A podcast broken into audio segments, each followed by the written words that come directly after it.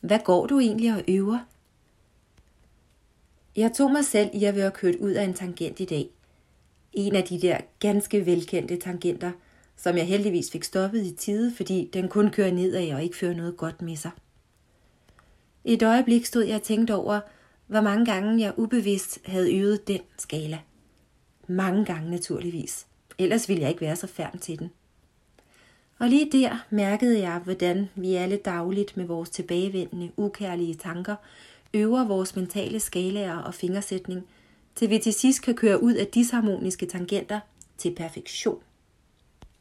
Øvelse gør som bekendt mester, og når vi ikke stopper de ukærlige tanker og negative spiraler, øver vi ubevidst frivilligt noget, der fører uhensigtsmæssige resultater med sig. Et ægte ressourcespil. Når vi til undervisningen får noget for, gider eller orker vi måske ikke øve os, fordi det kan føles påtvunget, selvom vi som voksne mennesker selv har valgt det til i vores liv. Vi kommer altså til at fravælge den hensigtsmæssige øvning i det, vi rent faktisk gerne vil lære og blive bedre til, og tilvælge den uhensigtsmæssige, der ofte går på vores egen formåen. Vi ender dermed med at spære ben for vores egen tilvalgte indlæring. Alt sammen i et miskmask af bevidste og ubevidste toner. Gud for klodset, ikke?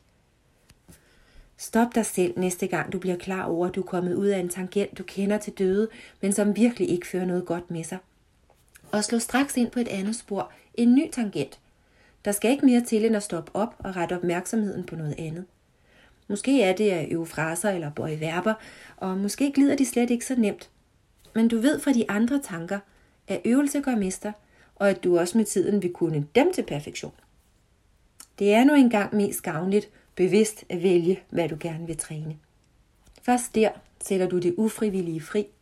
Først der sætter du din indlæring fri.